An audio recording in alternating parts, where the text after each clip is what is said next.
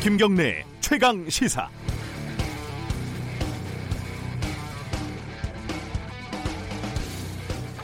남의 집 문 앞에 배달된 우유를 아침마다 습관적으로 훔쳐 먹는 사람이 알고 보니까 조선일보 논설위원이었다. 그리고 아파트 뒷마당에서 혼자 아, 몰래 큰 일을 보려다가 경비원한테 들켜서 혼이 나니까 경비원의 보험밥통에다가 큰 일을 보고 도망친 중년 남자는 검사였다. 이게요, 그 봉준호 감독이 1994년도에 영화 아카데미 졸업 작품으로 찍었던 단편 영화 지리 멸렬의 내용입니다. 한국 사회의 부조리와 모순을 신랄한 풍자, 발랄한 해악으로 풀어내는 유쾌하게 풀어내는 봉준호 감독의 지금 영화와 다르지 않습니다. 영화를 어려운 예술로 느끼게 하는 감독도 있지만 봉준호 감독은 조금 결이 다르지 않습니까? 실제로도 살인의 추억이나 괴물 같은 영화는 우리나라에서만 500만 명, 1000만 명이나 봤으니까요. 그래서 봉준호 감독의 칸 영화제 황금 종려제 수상은 유쾌하고 따뜻한 코미디를 좋아하는 저 같은 평범한 관객들의 취향이 옳았구나, 틀리지 않았구나 이런 일종의 확인이라는 느낌이 있어서 굉장히 즐거웠습니다. 또 민감한 사회적 이슈에 대해서도 항상 용기 있게 목소리를 내왔고 그 때문에 불과 몇 년 전 정부의 블랙리스트에 올라있던 예술가가 세계 최고의 감독으로 공인받았다는 점 마치 야구에서 9회 말 역전승을 거둔 것 같아서 오랜만에 통쾌하기도 했습니다. 5월 27일 월요일 김경래 최강시사 시작합니다. 네, 주요 뉴스 브리핑부터 가겠습니다. 고발 뉴스 민동기 기자 오늘도 나와 계십니다. 안녕하세요. 안녕하십니까. 뭐 주말에 가장 기분 좋았던 소식부터 정리를 하죠. 네, 봉준호 감독의 영화 기생충이 72회 칸 국제 영화제에서 황금 종려상을 수상을 했습니다. 네. 한국 영화 사상 최초인데요.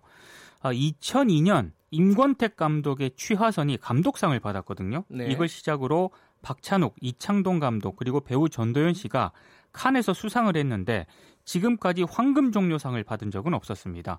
기생충은 반지하에 사는 가난한 가족과 고급 저택에 사는 부유한 가족 이 두 가족을 통해서 뭐 빈부격차라든가 계층 계급 갈등, 부유층의 허영과 위선 등에 관해서 이야기하는 그런 영화인데요. 국내에서는 오늘 30일 개봉 예정입니다. 네. 뭐 내용화 내용은 정확하게 아직 뭐 스포일러 이런 것 때문에 나오진 않았지만 그렇습니다. 아마 뭐 계층 계급 갈등을 그리는 것 같은데 전 세계적인 어떤 공감대가 있었나 봐요. 그죠? 그러니까 상을 주지 음. 않았을까요? 네, 나중에 영화가 나오면 한번 확인해 보고 싶네요. 네. 자, 그 기밀 유출 외교관 어, 한국에 들어왔죠 지금? 어제 오후에 귀국을 했는데요. 외교부는 최대한 신속하고 엄중하게 해당 외교관을 문책하겠다는 방침입니다. 네. 징계 수위 등을 포함해서 이번 유출 사건에 대한 종합적인 조사 결과가 이번 주에 발표가 될 예정인데요. 네. 해당 외교관 외에도 추가 연루자들도 일부 포함이 될 것으로 전해지고 있습니다. 외교부에서는 최근 10년 동안 보안 규정이라든가 비밀 엄수 위반 혐의로 중징계를 받은 직원은 한 명도 없었다고 하는데요. 네. 근데 이번에는 파면이라든가 해임과 같은 중징계가 불가피할 것으로 보고 있습니다. 강경화 외교부 장관이 프랑스 파리 출장 이후에 귀국길에서 1차 조사를 봤을 때 의도가 없이 그랬다고는 보기가 어렵다. 조사 결과를 보고 엄중한 문책을 할 것이다. 이렇게 얘기를 했습니다. 근데 이게 그냥 단순한 어떤 사고가 아니라 어 약간 외교관들의 조직적인 어떤 저항 뭐 이렇게 해석하는 쪽도 있긴 있더라고요. 오늘 일부 신문이 그렇게 보도를 하고 예. 있습니다. 서울신문 같은 경우에는 이게 단순한 기강회의 차원을 넘어서 네. 지금 문재인 정부의 유화적인 대북 정책에 불만을 품은 외교부 내 일부 공무원들의 저항일 수도 있다 이런 분석을 하고 있고요. 네. 실제 한국 일본은 해당 외교관의 대북관이 굉장히 보수적이었다 이렇게 지금 보도를 하고 있습니다. 그리고 외교부에서 북미국 출신 등 이른바 그 외교부 핵심 내지 엘리트 그룹이 네. 문재인 정부 들어서 중용이 되지 못했는데 이런 불만이 기밀을 유추하는 사건으로 좀 이어지고 있다 이런 분석도 음. 나오고 있습니다. 네. 청와대는 그동안 확인되지 않은 민감한 정보들이 외교 소식통발로 다수 흘러나왔다는 점을 심각하게 보고 있는데요. 올해 하반기 정계 인사에서 외교부 공관장을 비롯해서 본부 직위의 대규모 인사 변동이 예상이 되고 있습니다. 어, 지금 문재인 정부가 공직 쇄신 뭐 이렇게 얘기하는 거는 다 연결되는 내용일 것 같아요. 그렇습니다. 그 조국 청와대 민정수석이 주도해서 지난 1월 총리실 감사원과 함께 공직기강 협의체를 만들었거든요. 네. 최근 세종청사 실국장급 공무원들을 대상으로 서울 출장 경위 확인에 들어갔다고 합니다. 그러니까 상대적으로 서울을 자주 오간 이들을 직접 선별을 해서 서울 방문 목적이라든가 횟수 등을 조사를 했다고 하는데요. 이 과정에서 일부 공무원의 음주운전, 유흥주정 출입 등 일탈 행위도 확인을 한 것으로 전해졌습니다. 최근 세종청사 이 장관들의 서울 사무실을 폐쇄를 했고요. 네. 그리고 9개 부처 차관급 인사 대부분을 내부 출신으로 채웠는데 이것 또한 공직 사회의 복지 부동 행태를 다잡기 위한 차원으로 풀이가 되고 있습니다. 알겠습니다. 그 어, 유튜브 보이는 라디오 어, 라이브 하고 있으니까 어, 유튜브에서 KBS 일라디오 검색하고 들어오시면은 확인이 가능한데요. 지금 오디오가 안 나온다고 사람들이 그러네요. 나오는 거 맞나요? 어, 조치를 좀 해주시기 바라겠습니다. 자, 어, 트럼프 대통령이 이 최근에 미, 사일 발사한 거예요, 북한이. 그게 그, 작은 무기라고 표현을 했더라고요. 굉장히 재밌게 표현을 네. 했는데요. 네. 트럼프 미국 대통령이 이달 초 발사된 북한의 미사일 발사에 개의치 않는다면서 김정은 위원장의 비핵화 약속 이행을 확신한다고 얘기를 했습니다. 네. 볼턴 백악관 국가안보 보좌관이 유엔 안보리 결의안 위반이라면서 북한을 압박을 한 것에 공개적으로 이제 이견을 제시했다는 점에서 눈길을 끌고 있는데요. 네. 방금 말씀하신 것처럼 북한이 이달 4일과 9일에 쏜 단거리 미사일 등을 작은 무기들이라고 언급을 해서 눈길을 끌었습니다. 트럼프 대통령의 메시지는 몇 가지 측면에서 주목이 되고 있는데요.